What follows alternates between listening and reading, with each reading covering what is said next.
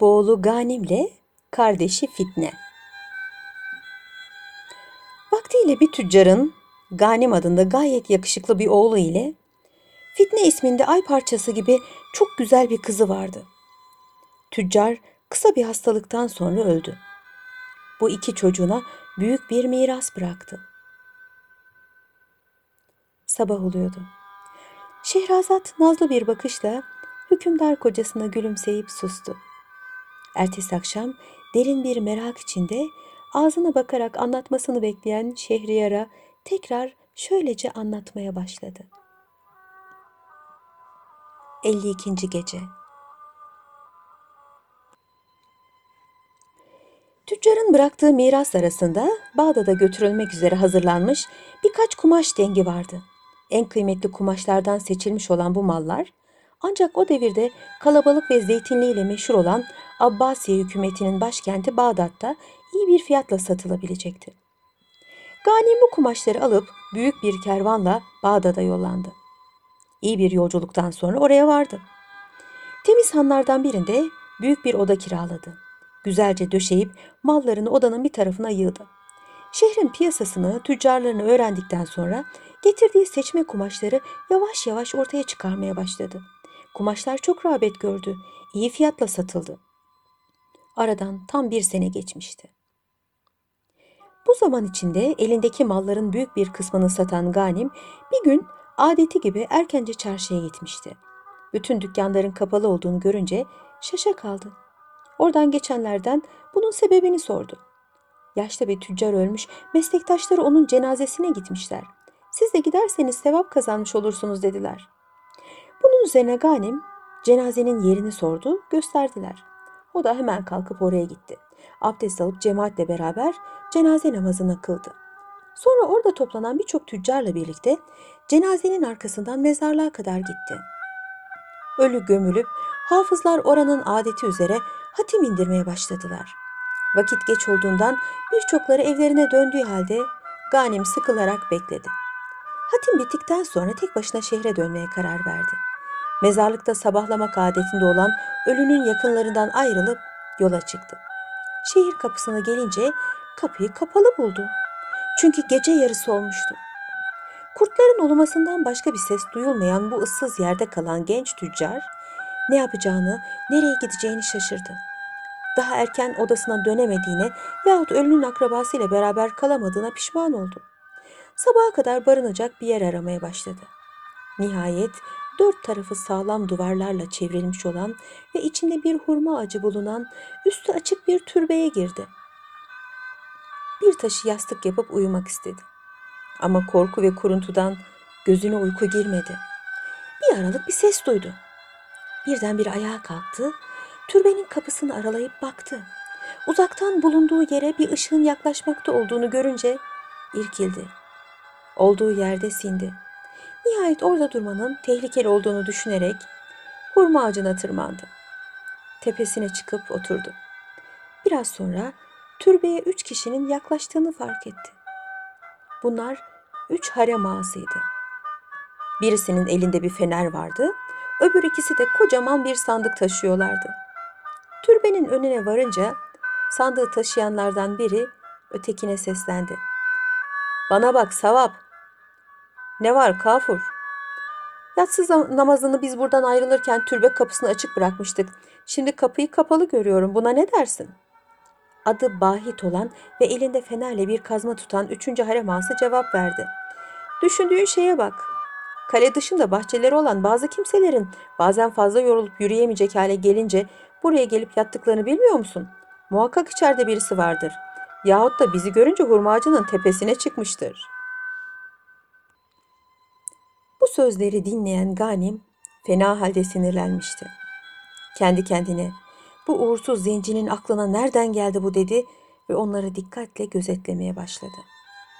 Sandığı taşıyan harem ağaları bir türlü türbeye girmeye cesaret edemeyen arkadaşlarına söylenip duruyorlardı.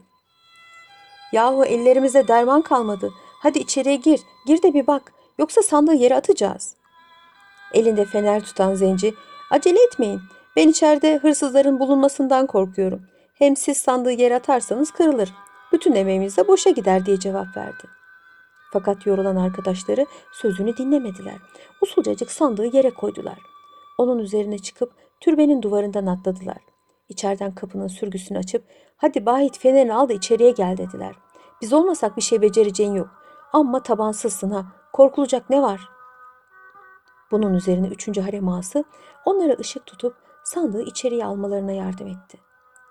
Savapla kafur ağır sandığı türbenin içerisine alınca Bahit onlara şu teklifte bulundu. Bugün çok yorulduk.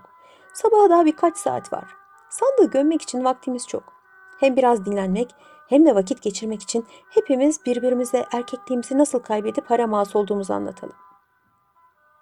Sabah oluyordu. Şehrazat burada sustu. Ertesi akşamda bıraktığı yerden tekrar şöylece anlatmaya koyuldu.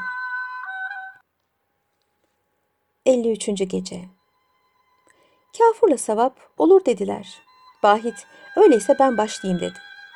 Düşüncelerini toplamak ister gibi biraz durakladıktan sonra başından geçenleri anlatmaya başladı. Birinci harem ağasının hikayesi.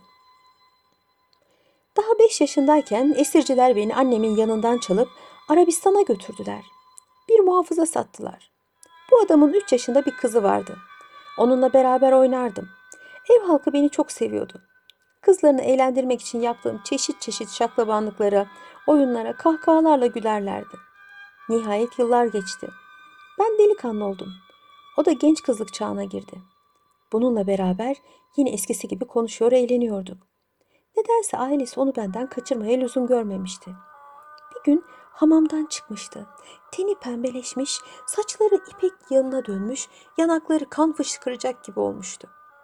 Evde de kimseler yoktu. Bir bahaneyle odama geldi. Benimle şakalaşmaya başladı. Kendim ne kadar tutmaya çalıştımsa da tutamadım. Onun güzelliği karşısında aklımı kaybetmiştim. O da kendinden geçti. Sonradan aklımı başıma toplayıp onun kızlığını giderdiğimi anlayınca korkumdan bir arkadaşımın evine kaçtım. Kızın annesi felaketi anlamıştı. Babasından bunu gizleyerek beni tekrar eve aldı. Sanki hiçbir suç işlememişim gibi beni eskisi gibi evlat yerinde tutmaya ve kızını yamayacak saf bir koca aramaya başladı. Nihayet kocasının berberini gözüne kestirdi. Çeyizini hazırlayıp kızını onunla evlendirdi. Saflığını aptallık derecesine vardıran berber hiçbir şeyin farkına varmadı. Yalnız kızın annesi düğünden bir gün evvel beni yakalayıp bir adama teslim etti. Beni harem ağası yapması için ona bol bol para verdi. Güzel kızın gerdeğe girdiği gece ben tam manasıyla harem ağası olmuştum. Gelinin önünde mum tutarak onunla güveyi yatak odalarına kadar götürdü. Düğünden sonra her ne kadar o kızla yine eskisi gibi şakalaşıp oynadımsa da bundan zerre kadar tat duymadım. Başka çolukları çocukları olmadı. O aile sönünceye kadar yanlarında kaldım. Nihayet saraya girdim. Orada bildiğiniz gibi sizinle arkadaş oldum. Bahit burada hikayesini bitirince kafur başından geçenleri anlatmaya başladı. İkinci harem ağasının hikayesi. Ben esircilerin eline düştüğüm zaman 8 yaşındaydım. Kendimi çok sevdirmiştim. Yalnız fena bir huyum vardı. Senede bir gün yalan söyler, esircileri birbirine katardım. Delikanlılık çağıma girince beni alıp esir pazarına götürdüler. Tellal'a teslim ettiler ve tek kusurumu da ona söylediler. Tellal alıcılara bağırmaya başladı. Yalnız bir tek kusuru olan bu aslan gibi köleyi satıyorum. Alan var mı? Zengin tüccarlardan birisi bana alıcı oldu. Tellal'a yaklaşıp biricik kusurumun ne olduğunu sordu. Tellal, efendim dedi. Köle senede bir gün yalan söylemeye alışmıştır. Tüccar, bu da kusur mu diyerek paraları sayıp beni satın aldı. Yeni sahibimin evinde çok rahattım. Bir seneye yakın hiçbir kusur işlemedim. Nihayet bir gün işleri yolunda gittiği için bayın arkadaşları sırayla birbirlerine ziyafet çekmeye başladılar. Sıra bizim baya gelince şehir dışında bulunan bostanında kuzular pişirtti, tatlılar hazırlattı. Beni de yanına alıp misafirlerine iyi hizmet etmemi tembih etti. Vazifemi hakkıyla yaptım. Misafirlerimiz çok memnun oldular. Bir ara bay beni eve yollayarak unuttuğu bir şeyi getirmemi söyledi. Hemen onun eşeğine atlayıp evinin yolunu tuttum. Kapıya yaklaşınca avazım çıktığı kadar bağırarak ağlayıp sızlamaya başladım. Benim bu halimi gören bütün mahalle halkı etrafımı sardı. Bu arada bizim bayın karısı ve kızları da kapıyı açmış, büyük bir heyecan içinde bana bakıyorlardı. Nihayet beni kolumdan tutup neye ağladığımı, niye bu kadar ağlayıp yırtındığımı sordular. Ah sormayın dedim. Başımıza büyük bir felaket geldi. Bay misafirleriyle beraber eski bir duvarın dibinde otururlarken birdenbire duvar üzerlerine çöktü. Ne oldular bilmiyorum. Çünkü dayanamadım. Hemen eşeğe binip size haber vermeye geldim. Tüccarın karısı ve çocukları bunu işitince çılgına döndüler. Ağlayıp sızlamaya, üstlerindeki elbiseleri parçalamaya başladılar. Çok geçmeden komşular da onlara katılmış, tüccarın evi mateme girmişti. Kocasını çok seven kadın yalnız saçını başını yolmakla kalmamış, evdeki eşyayı da darmadağın etmiş, duvarları karaya boyamıştı. Ben de onun üzüntüsüne katıldım. Elime geçen her şeyi kırdım. Evde işe yarayacak eşya bırakmadım. Bu da yetişmiyormuş gibi kadına. Burada ne duruyoruz? Bostana gidelim. Taşların altından bayın ölüsünü çıkarıp bir tabuta koyalım. Şerefine uygun bir cenaze töreni yapalım. Aile mezarlığına gömelim dedim. Kadıncağız bana hak verdi. Saçı başı dağınık, göğsü bağrı açık bir halde ağlaya ağlaya kızlarıyla beraber sokağa döküldü. Yolda giderken birkaç meraklı da arkalarına takılmıştı. Bu haberi valiye de bildirmeyi unutmadılar. Sabah oluyordu. Şehrazat tatlı bir gülümsemeyle burada sustu. Ertesi gece kendisini can kulağıyla dinleyen hükümdar kocasına tekrar şöylece anlatmaya başladı. 54. Gece Vali hemen yanına birkaç amele ve muhafız alıp felakete uğrayan aileyle birlikte yola çıktı. Ben onlardan daha evvel giderek ağlayıp sızlamaya başladım. Benim bu halimi gören bay ne var ne oldu diye merakla sordu. Ben de ona şu yalanı attım. Bizim bayan sizlere ömür. Yalnız o değil aşağı yukarı bütün ev halkı birdenbire yıkılan evin altında can verdiler. Tüccarın aklı başından gitti. Kızlarım da öldü mü? Ev halkından kurtulan yok mu diye sordu. Ben de kümesteki tavuklar bile kurtulmadı. Büyük felaket diyerek saçlarımı yolmaya, yüksek sesle bağırmaya başladım. Adamcağızın adeta dili tutulmuştu. Gözleri bir tarafa kaymıştı. Onun bu halini gören arkadaşları halini acıyarak etrafına toplandılar. Onunla beraber gözyaşı dökerek üzüntüsüne ortak oldular. Zavallı tüccar gittikçe fenalaşıyor, üstünü başını yırtıyor, saçını sakalını yoluyordu. Ah karıcığım, ah evlatlarım, nedir başıma gelen bu felaket diyerek bostandan çıktı.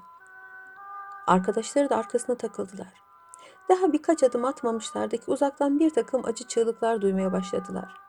Çok geçmeden bir kalabalığın kendilerine doğru gelmekte olduğunu görünce şaşaladılar. Tüccar karısıyla karşılaşınca büsbütün afalladı. Neden sonra kendini toplayıp kadının yanına gitti. Kadın da kocasının sağ olduğunu bir türlü inanamıyor gibiydi. Nihayet birbirlerine benim anlattıklarımı söylediler. Uydurduğum yalanlara kızarak beni tuttular. Dövmek istediler. Hayır dedim. Bir şey söylemeye hakkınız yoktur. Çünkü beni satın alırken senede bir gün yalan söylediğimi öğrenmiş, bu kusurumu da kabul etmiştiniz. Halbuki ben henüz yarım gün yalan söyledim. Bunun daha yarısı var. Tüccar bunu duyunca, bu yarım yalanla bizi birbirimize kattın, öteki yarımla kim bilir daha neler yapacaksın diyerek beni kolumdan tutup evine getirdi. Evin halini görünce büsbütün öfkelendi. Karısına bu eşyayı kimin kırdığını sordu. Benim yaptığımı söyleyince bana ağır küfürler ederek valiye götürdü. Bütün yaptıklarımdan haberli olan vali bana bayılıncaya kadar dayak attırdı. Sonra beni hadım ettirdi. Tüccar benden böylece öcünü almıştı. Hemen o gün beni esir pazarına götürdü. Harem ağası olduğum için iyi bir fiyatla satıldım. Böylelikle elden ele geçtim. Her gittiğim yerde böyle kıymetli yalanlar uydurup herkesi birbirine kattım. Sabah oluyordu. Şehrazat burada hikayesini kesti. Ertesi akşamda bıraktığı yerden şöylece anlatmaya koyuldu.